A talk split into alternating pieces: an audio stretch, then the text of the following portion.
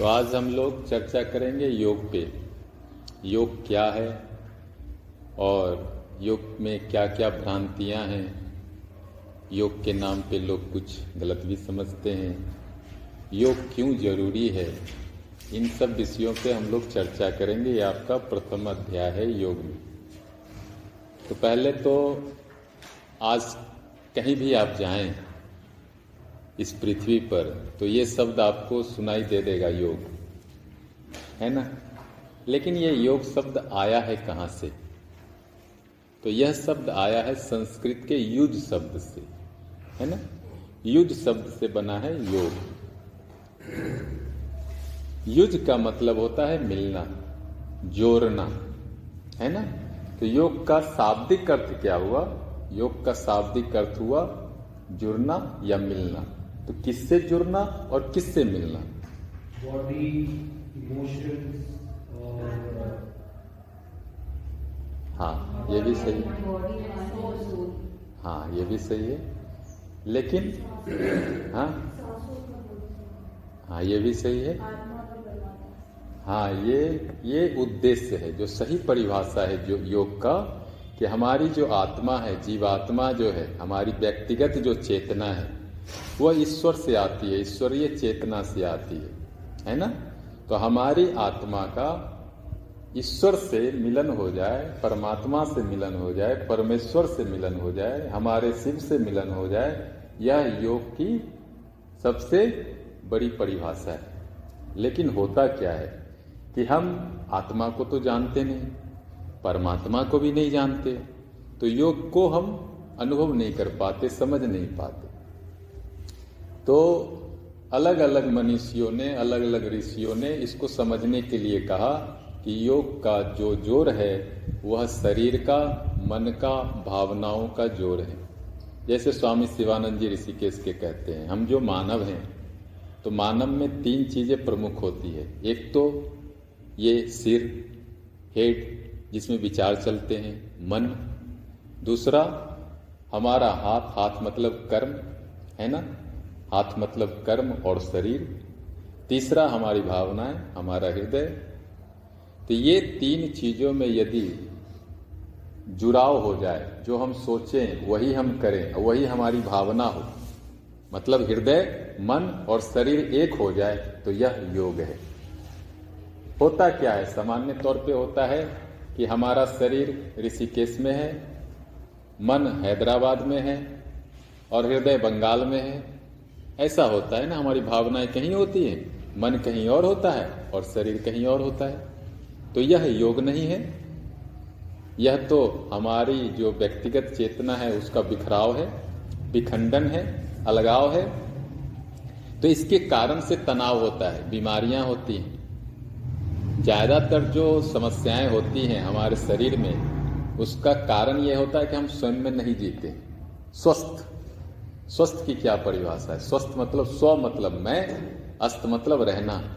जब व्यक्ति स्वयं में रहता है तो वही व्यक्ति स्वस्थ है।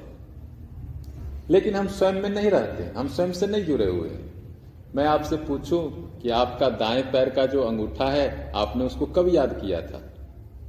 तो आप बोलेंगे 1965 में, जब हमको चोट लगी थी। है ना? हम कहा याद करते? अपने शरीर के अंगों को भी नहीं याद करते। बहुत सारे अंग, जब तक दांत में दर्द ना हो, आपको पता ही नहीं चलता कि मेरे बत्तीस दांत हैं। होता है ना?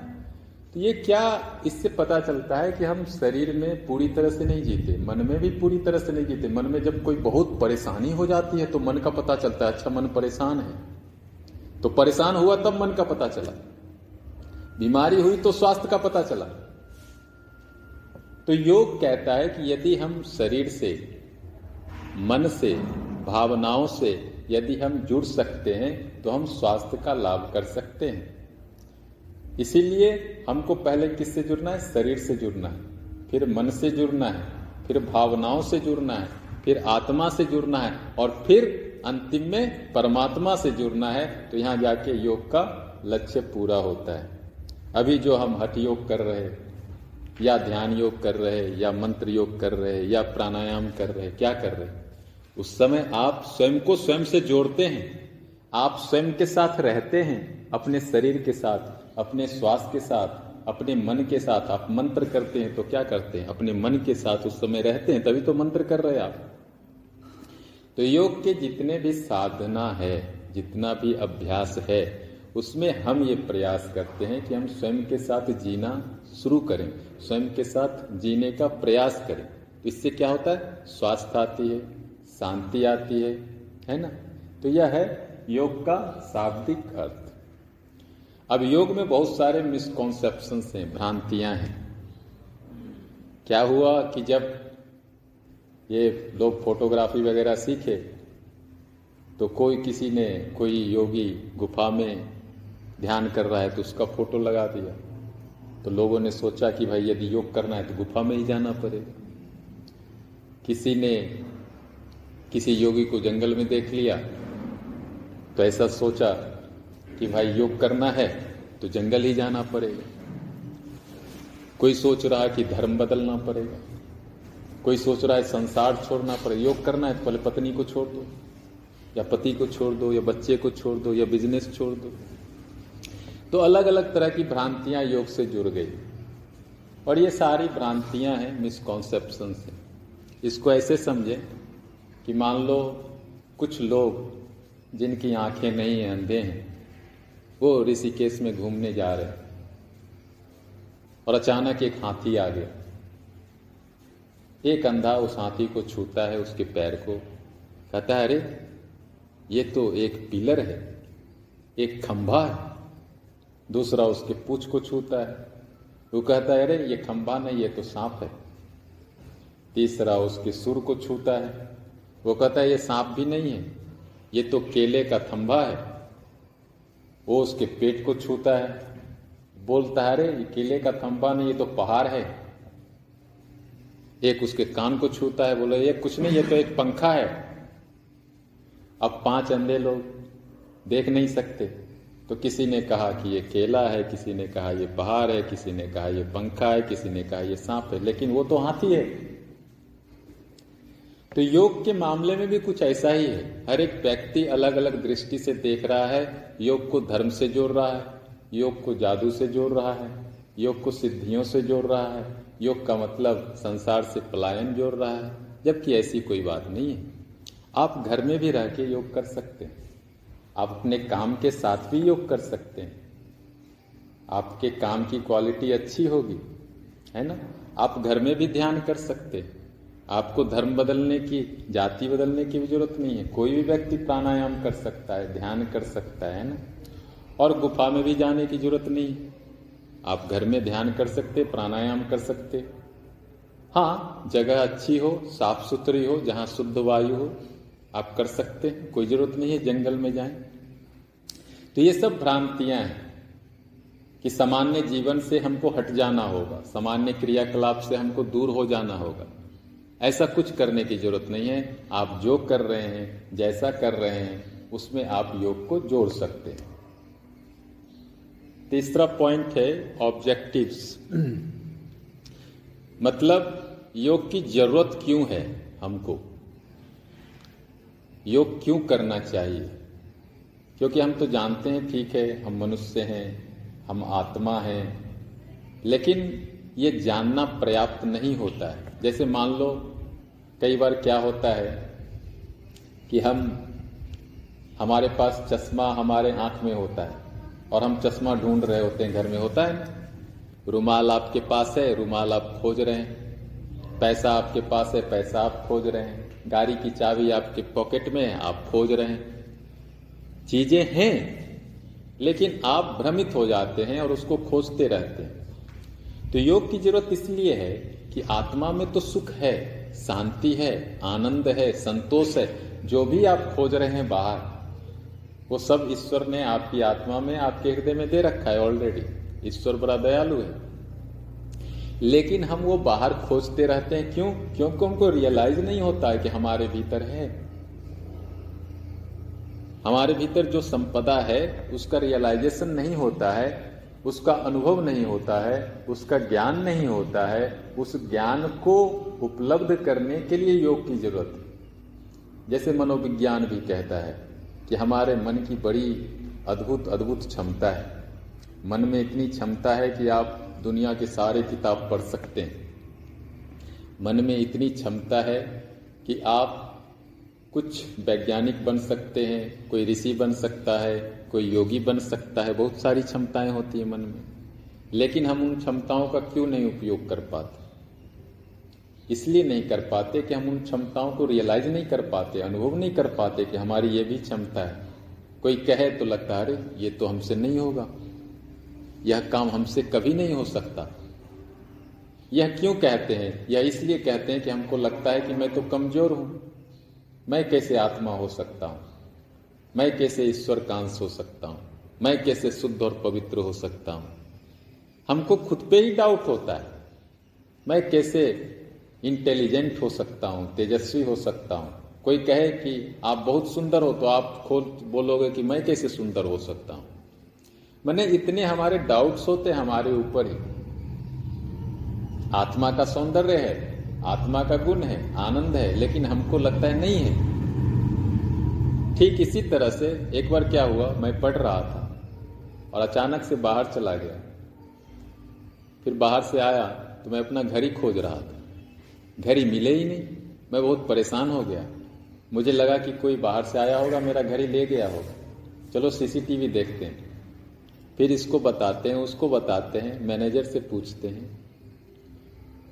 मैं बोला, यार घड़ी तो चलो 500 700 या हज़ार की होगी। अब इतना नखरा करने से अच्छा है, फिर कभी खरीद लेंगे। अब क्यों इतना लोगों को तंग करना? चलो किसी की ज़रूरत होगी, ले गया। मैं शांत हो गया। फिर मैं बैठ गया। और फिर मैं पढ़ने लगा अपना किताब।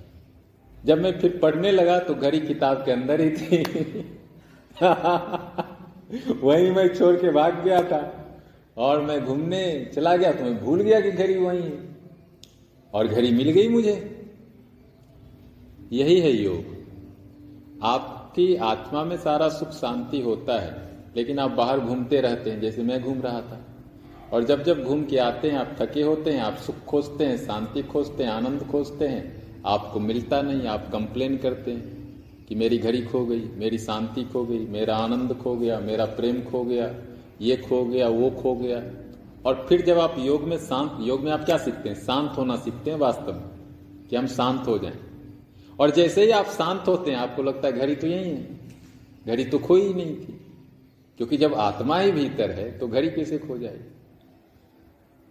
तो सब कुछ हमारे भीतर होता है। तो योग का पूरा जो कॉन्सेप्ट है कि हमारे भीतर जो रियलिटी है, जो ट्रुथ है, जो वास्तविक होना है, उसको हम योग के अभ्यास से और समझ से जान सकें। फिर इसके और भी एम्स हैं। जैसे आपको मालूम है, आज के डेट में बहुत सारे फ़िज़िकल प्रॉब्लम्स हैं मेंटल प्रॉब्लम्स है, लोगों को इमोशनल प्रॉब्लम्स हैं। अभी कल मुझे फ़ोन आया। पूना से। उस व्यक्ति को पेट में दर्द हुआ, हॉस्पिटल गया बड़े बड़े सीटी स्कैन हुए, उसको अंदर डाल दिया गया, पूरा फ़ोटो निकला, बहुत सारे टेस्ट हुए। और फाइनली डॉक्टर ने कहा, आपको कोई रोग नहीं है। वो बड़ा सरप्राइज़ हुआ कि मुझे कुछ नहीं है और मैं बीमार रहा। एक महीने से बहुत बीमार हूँ। सारा घर परेशान है। और आप कह रहे हैं, हमको कुछ नहीं है, कुछ है। आप खोजिए डॉक्टर बोल रहा, भाई, तेरे को कुछ नहीं है, जा। दया कर मेरे पे, कोई रिपोर्ट में कुछ नहीं।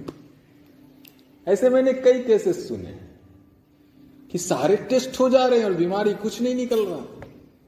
शरीर में नहीं है, ये मन में है। और कई बार मन में भी नहीं है, भावनाओं में है।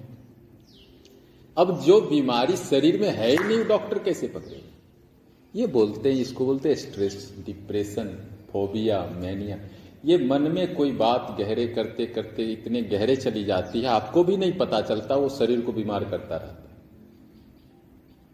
छोटी सी बात, समझो कि एक अगरबत्ती उधर जला दे तो पूरा रूम सुगंधित हो जाएगा और कोई बदबू आ जाए, वो भी फैल जाएगा। एक छोटी बात, लेकिन पूरे रूम को प्रभावित कर दे ऐसे ही कोई विचार, कोई भाव कभी कभी बहुत गहरे चला जाता है, शरीर को बीमार कर देता है, शरीर में बीमारी है नहीं, उस भाव से शरीर थका थका हो रहा है। जैसे आपको कोई निगेटिव थॉट आ जाए दो तीन दिन के लिए तो आप देखना दो तीन दिन तो आपको लगेगा कि हम उठ ही नहीं सकते बेड से। एक थॉट और पूरा आपको हिला देगा। तो ऐसा ही होता है। तो योग एक प्रभावी माध्यम है कि इस तरह की सारी समस्याओं को वो जड़ से निकाल के फेंक सकता है। क्योंकि जब तक हम स्वस्थ नहीं होंगे, आनंदित नहीं हो सकते, जब तक हम शांत नहीं होंगे, आनंदित नहीं हो सकते, है ना? तो योग का जो पहला उद्देश्य है, आपको स्वास्थ्य देना। शारीरिक स्वास्थ्य देना, मानसिक स्वास्थ्य देना, आध्यात्मिक स्वास्थ्य देना। और वो कैसे होगा? आपकी सारी बीमारियों को जड़ से जड़ से हटा दे। कई बार क्या होता है, हम दवाई खा लेते हैं, हेडेक है, दवाई खा लेते हैं, पेट में दर्द है, दवाई खा लेते हैं। रोग जड़ से नहीं मिटता है। उस समय कुछ नर्व शांत हो जाते आपको दर्द का पता नहीं चलता। बीमारी तो रहती ही है है ना? लेकिन योग क्या करता है? योग आपके जितनी भी समस्याएँ योग का ऐसा विज्ञान है जितनी भी समस्याएँ उसको जड़ से, जैसे घास को जड़ से उखाड़ के फेंकते हैं, वैसे आपकी समस्याओं को जड़ से उखाड़ के यहाँ फेंका जाता है। वो समस्या ही नहीं बचती कई समस्याएँ मान लो क्रोध से होता है। आप क्रोध करते हैं तो आपके शरीर में हॉर्मोन्स फैल जाते हैं ब्लड सर्कुलेशन तेज हो जाता है और उससे बहुत सारी बातें हो जाती है ना? मान लो योग करने से आपका क्रोध शांत हो जाता है। तो आपकी बहुत सारी समस्याएँ का हल हो गया, है ना? इसी तरह काम है, क्रोध है, लोभ है, मोह है, या अहंकार है, कई बार अहंकार की वजह से बहुत प्रॉब्लम हो जाते हैं जीवन में, लड़ाई झगड़े हो जाते हैं। अब उसकी वजह से बहुत परेशानी हो जाती है। लेकिन मान लो आप योग करने से, ध्यान करने से, प्रार्थना करने से आपका अहंकार कम होता है तो कई तरह की समस्याओं से आप बच गए। तो योग का जो वास्तविक उद्देश्य है, आपके जीवन को व्यवस्थित करना होता है। आपके जीवन को सुंदर बनाना होता है। उस स्वास्थ्य में, उस शांति में ही आप योग का अनुभव कर सकेंगे। योग का मतलब समाधि। समाधि का मतलब यूनियन ये परमात्मा से जुड़ना। तो जब तक आप स्वस्थ नहीं होंगे पूरी तरह से, आप योग का अनुभव नहीं कर पाएँगे। तो योग का अनुभव करने के लिए हमको पूर्ण स्वास्थ्य चाहिए। तो यह है योग का एक परिचय। अब हम लोग समझेंगे शास्त्र में जो योग के शास्त्र हैं, उसमें योग को क्या बताया गया, उसकी परिभाषा क्या करी गई? ये तो हमने सामान्य भाषा में आपको समझाया योग क्या है। लेकिन हमारे जो ऋषि मुनि हैं, उन्होंने क्या कहा? तो पहले हम लेते हैं योग सूत्र। योग सूत्र राजयोग पे लिखा गया है और महर्षि पतंजलि ने लिखा है, संस्कृत में लिखा गया है, एक सौ छियानवे सूत्र हैं इसमें। और बहुत ही प्रसिद्ध शास्त्र है योग पे। तो इसके जो सूत्र हैं चैप्टर वन में भरसेज वन इसको दोहराइए मेरे बाद अथ योगा अनुशासनम। अथ योगा अनुशासनम। अथ योगानुशासनम। अथ योगानुशासनम। अभी नहीं, पेज पे नहीं है। ये पतंजलि योग सूत्र का है। अथ योगानुसार अथ मीन्स नाव अभी। योग मीन्स जुड़ना, समाधि। अनुशासन मीन्स अनुशासन डिसिप्लिन पतंजलि योग सूत्र में योग की परिभाषा की गई है। योग एक अनुशासन है। अनुशासन मतलब अनु मतलब सूक्ष्म, शासन मतलब डिसिप्लिन रूल तो योग क्या है? सूक्ष्म अनुशासन। सूक्ष्म मतलब क्या? मतलब हमारे विचारों का अनुशासन। विचार कैसे करने हैं? उस पर भी शासन करना है। भाव कैसे करने हैं? उस पर भी शासन करना है। व्यवहार कैसे करना है? उस पर भी शासन करना है। है ना? हमारा जो जीवन शैली है, उस पर भी शासन करना है। तो हमारे जीवन के जो सूक्ष्म पहलू हैं, उन सब पे एक नियम लगाना यही योग है। क्योंकि जब तक हम नियम से बंध के नहीं जिएँगे, रोग हमको सताएँगे, या भोग हमको सताएँगे।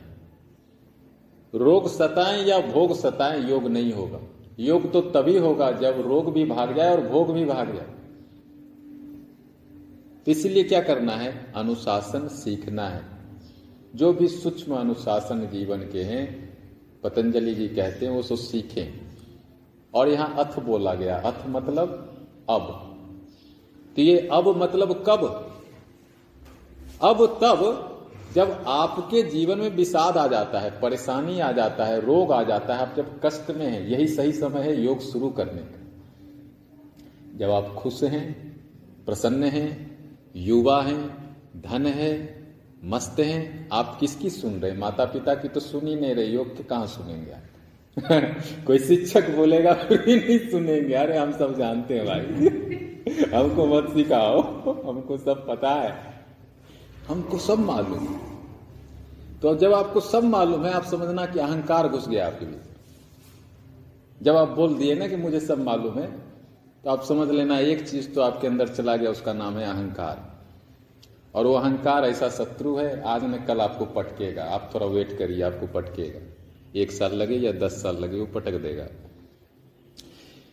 तो योग कब शुरू करना, देखिए, बड़ा अच्छा अथ जोड़ दिया पतंजलि। अथ और ब्रह्म सूत्र पढ़ेंगे तो अथ ब्रह्म जिज्ञासा, भक्ति सूत्र पढ़ेंगे तो अथ भक्ति जिज्ञासा। सभी ऋषि मुनियों, योगियों ने अथ जोड़ा है। अथ का मतलब जब तुम तैयार हो जाओ, अब तैयारी कब? जब तुमको पता चल जाए कि जीवन में रोग है, जीवन में कष्ट है, जीवन में परेशानी है, जब तुमको ये खूब अच्छे से पता चल जाता है, तभी आप और हम योग के अनुशासन को मानेंगे। एक व्यक्ति है, गोलगप्पा खा लेता है, उसको पेट में दर्द हो जाता है। नहीं मान रहा था।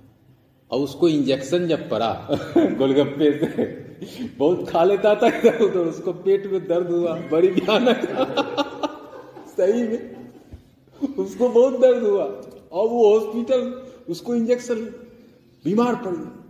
तो बोले, हम बोले तो तुमको गोलगप्पा मत खाओ। तो ये गोलगप्पा तो वो गोलगप्पा देखो।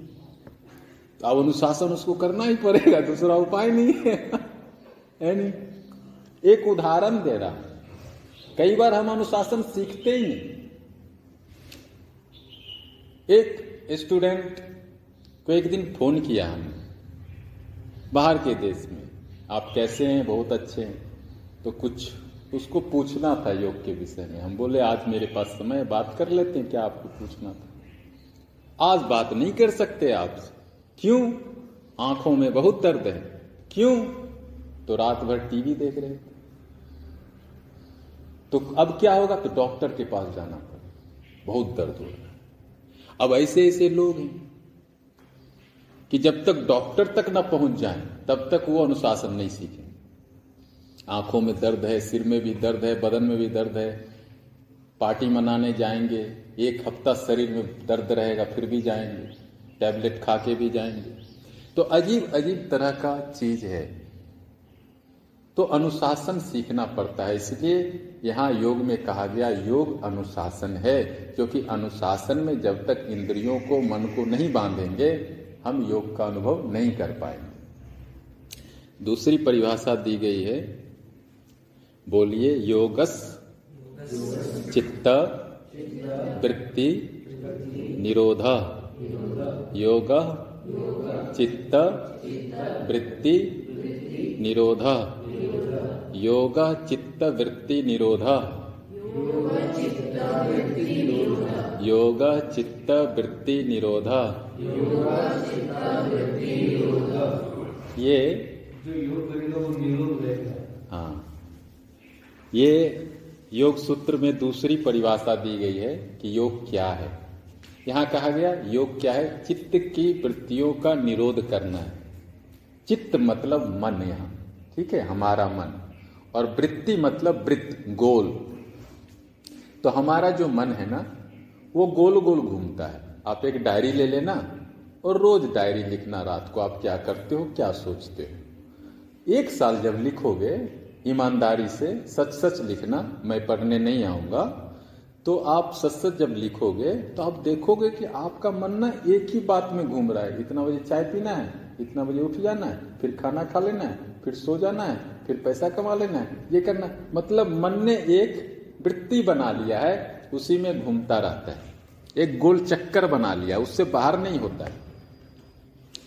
एक बार ऐसा हुआ कि बारिश हो रही थी ऋषिकेश में, और एक कुआँ था। बारिश में एक मेढक, बारिश में तो मेढक ही घूमते ना। घूमते घूमते वो उस कुएँ में गिर गया। तो वहाँ पहले से एक मेढक था बोला, दोस्त, बहुत बहुत स्वागत है। तुम भी आ गए मेरे कुएँ में। तुम बहुत अच्छे मेढक लगते हो। चलो हम लोग हाथ मिलाते देखो मेरा संसार इतना बड़ा कुआँ। बहुत अच्छा है ना? दूसरा कुआँ तो गंगा जी से, वो गंगा जी के पास रहता था, दूसरा मेढक जो है। बोला, तुम्हारा कुआँ? कुछ नहीं है। अरे, हम तो गंगा जी के पास रहते इतना पानी है, इतना पानी है, इतना मछली है। बोले बप झूठ बोलता है। सपना देख के आए हो। सो के आए क्या? पानी इतना ही है जितना मेरे कुआँ में इससे ज़्यादा पानी कहीं नहीं है। पानी कहीं है ही नहीं। जो है इस कुएँ में ही है। बोला, मैं तुम्हें कभी तो ले जाऊँगा घुमाने, तुम वेट करो। मैं व्हाट्सअप करता हूँ, किसी को बुलाता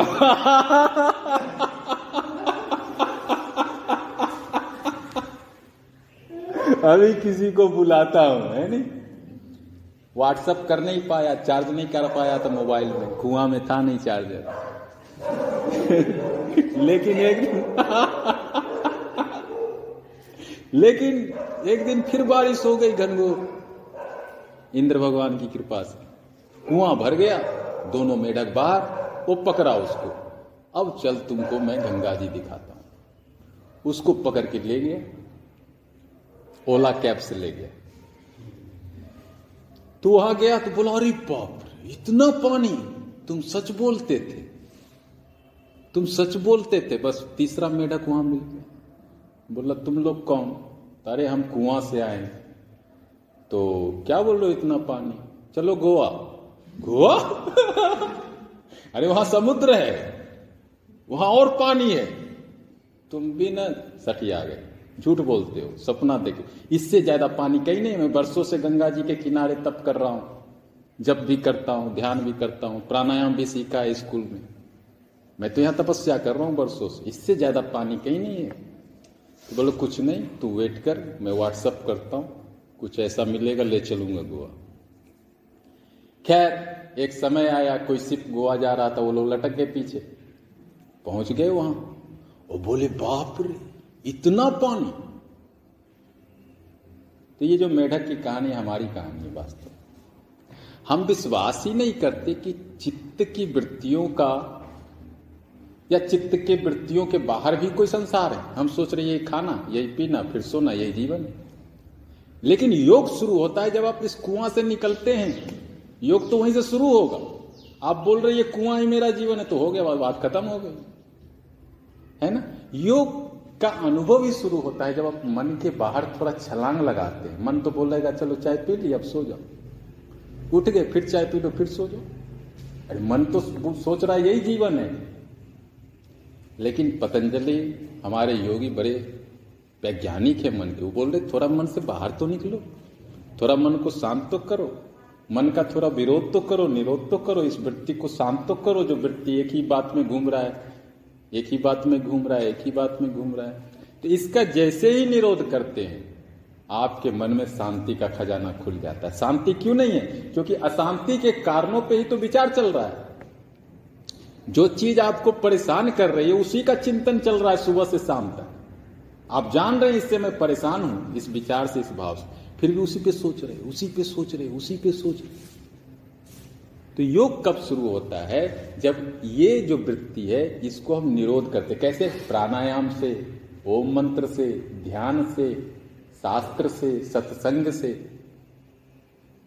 तो जब आप अभ्यास से इसका निरोध करते हैं तो आपके भीतर समाधि फलित होती है। आपके भीतर है।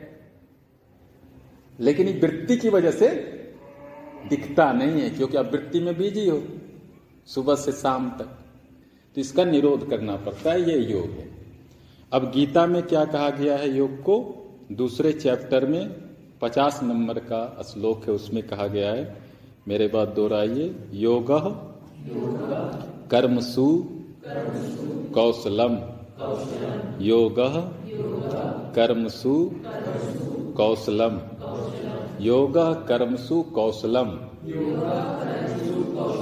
योग कर्मसु कौशलम। योग तो समझ गए, समाधि यूनियन कर्म मतलब एक्शन काम करना। कौशलम मतलब परफेक्शन अच्छे से काम करना। योग है कि जीवन में अब हम लोग तो मानव हैं। मानव का स्वाभाविक कर्म है कि हम कुछ करें, अपने शरीर से, अपने मन से, अपने वाणी से। तीन कर्म तो प्रमुख होते हैं, बोलना, सोचना और हाथ पैर से काम करना, ये तीन प्रमुख होते हैं। तो इससे जो हमारा व्यवहार होता है, ये व्यवहार यदि अच्छा है तो आप योगी हैं। ये व्यवहार यदि गलत है तो आप बहुत ही योग कर रहे हैं, लेकिन आप योगी नहीं हैं। तो भगवान श्री कृष्ण ने गीता में कहा क्या? कर्म में कुशलता ही योग है। अब कर्म तो अपने स्वभाव के अनुसार होगा। आप स्त्री हैं, कोई माँ है, कोई बहन है, कोई पति है, कोई भाई है, कोई टीचर है कोई कारपेंटर है, कोई बस चला रहा है, सब अलग अलग होगा।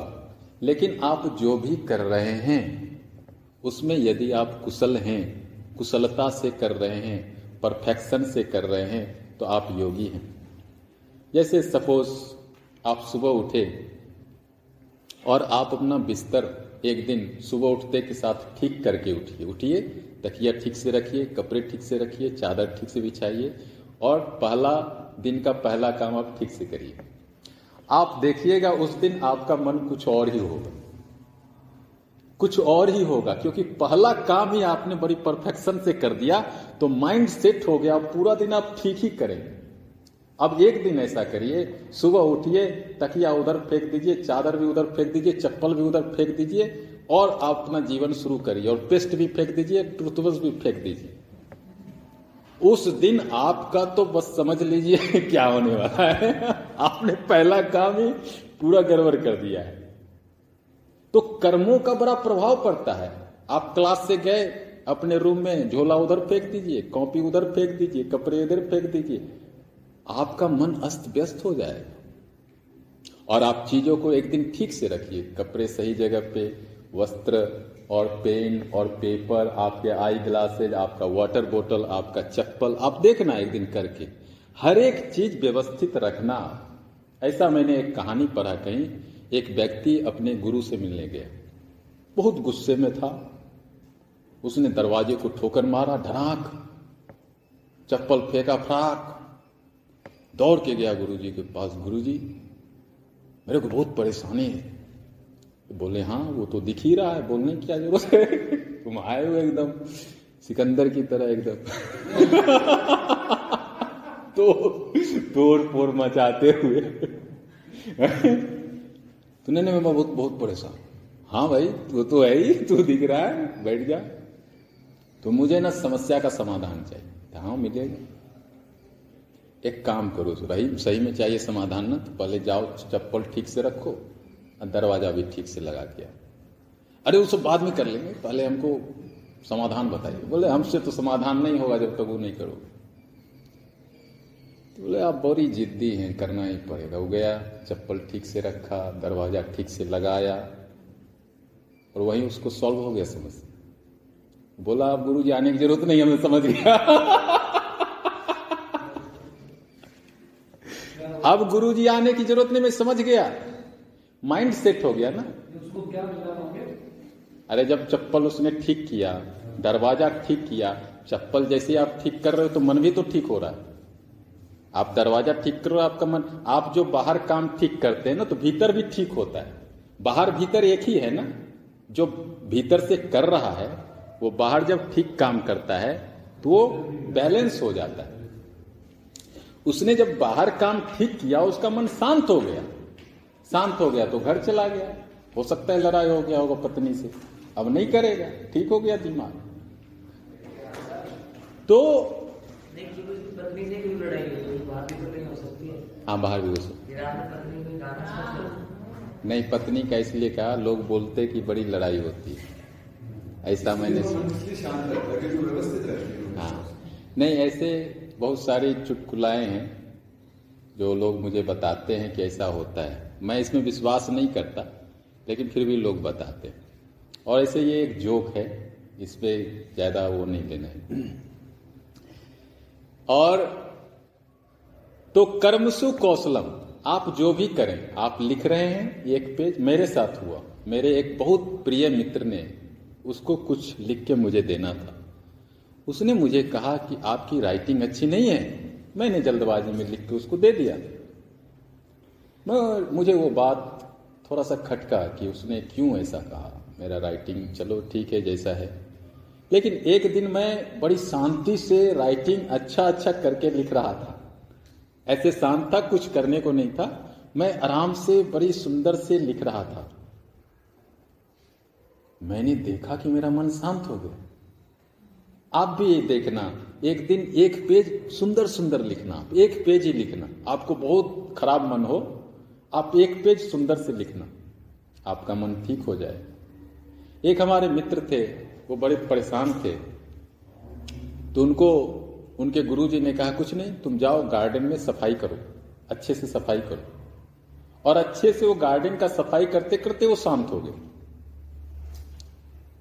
तो ये सब चीज़ें मैं आपको हज़ार उदाहरण बता सकता हूँ। लेकिन कहने का मतलब है, आप कभी भी ऐसा लगे तो कोई एक काम ले लीजिए, उसको आप परफेक्शन से करिए आप कपड़ा ही साफ़ कर लीजिए ठीक से। आपका मन ठीक हो जाएगा। कुछ भी कुछ एक काम ले लीजिए, क्योंकि कर्म में कुशलता आपके भीतर योग ले ही आता है। दूसरा है परिभाषा, चैप्टर टू में ही, फोर्टी एट में, रिपीट आफ्टर मी, मेरे बात दोहराइए, समत्वम, योग उच्यते। समत्वम योग उच्यते। समत्वम योग उच्यते। सम मतलब व्यवस्थित एक समान। उथल पुथल नहीं है ना? समभाव।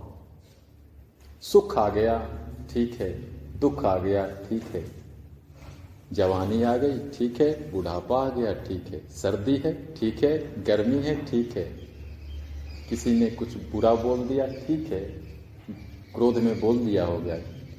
मतलब जीवन में देखो, हम सब कुछ नहीं कंट्रोल कर सकते। कभी सर्दी आएगी, कभी गर्मी आएगी, कभी सुख आएगा, कभी दुख आएगा, कभी परेशानी आएगी। ये जीवन के स्वभाव हैं। हम जीवन को कंट्रोल नहीं कर सकते। क्या कंट्रोल कर सकते? अपने मन को समभाव में रख सकते। है ना, जैसे एक बच्चा है, आपको कभी कुछ कह देता है, आप माँ हैं तो सुन लेते हैं, फिर कुछ कह देता है, फिर सुन।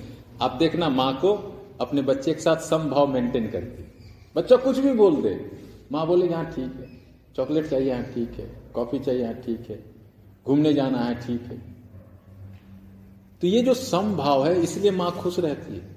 आप देखना, माँ को बड़े खुश रहती है। मैं कभी कभी गली में घूमने जाता हूँ बहुत एक उधर रहता था तो एक माँ एक छोटी बच्ची को लेके जाती थी। मैं बड़ा गौर से देखता था। मैं हमेशा देखता था, उसकी माँ भले गरीब है, काम करती है कहीं, लेकिन मैंने उसके चेहरे पे हमेशा मुस्कान देखा। मैंने कहा, ये कौन सा योग करती है भाई? हमेशा हंसती रहती है। तो कोई टू हंड्रेड आवर्स किया नहीं।